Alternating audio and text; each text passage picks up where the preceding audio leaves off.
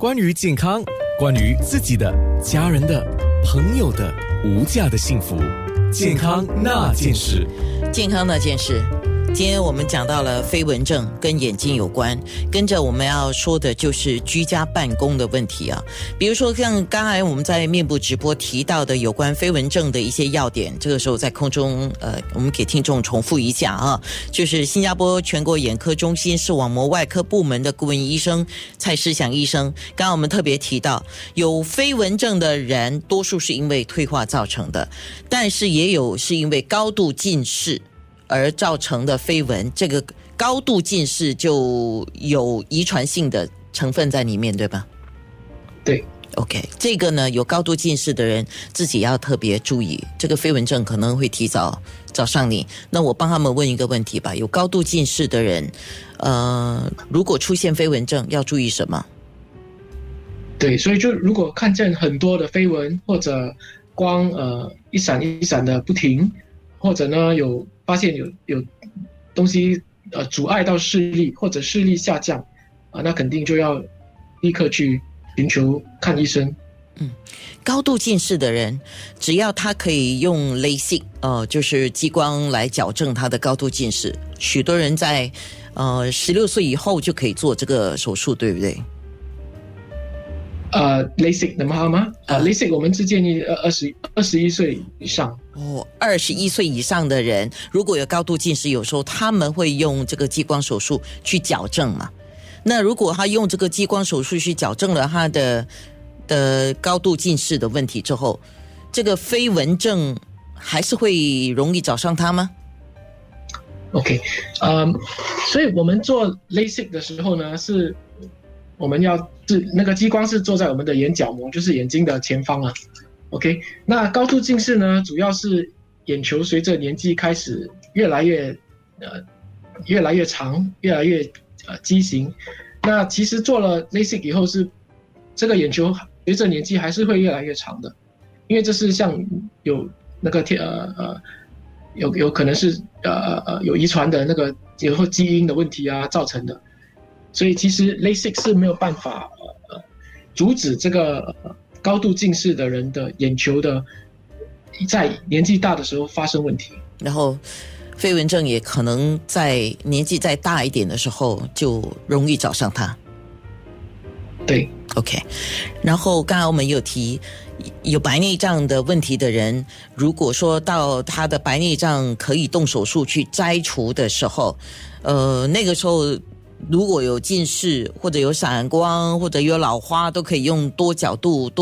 的镜片来弥补嘛。可是对那个手术之后，白内障的手术之后，就像刚才我们特别也有提，有些人就提说白内障的手术之后他的飞蚊反而更多了，这个问题还是存在，而不是说我做了白内障的手术之后我就跟飞蚊没有关系了，是不是？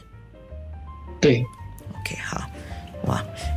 我自己是一直在厘清这个概念啊。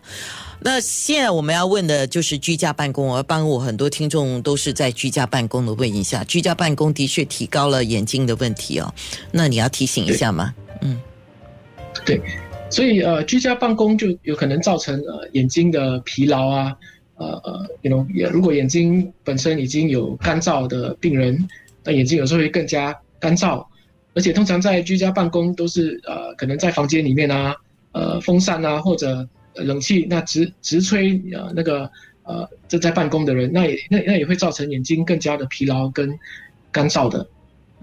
所以就有这些坏处啦。是，所以居家办公的人特别要注意什么？可以做什么来保护自己？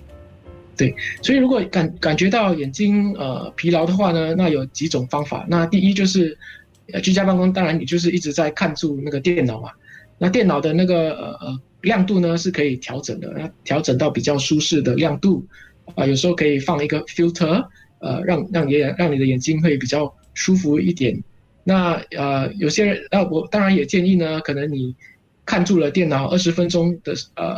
过后，那可能你花20秒的时间休息一下眼睛，看远方那再回来继续，就是要适当的时间要休息。那如果眼睛真的很干燥的话呢，那可能也可以用一些人造泪水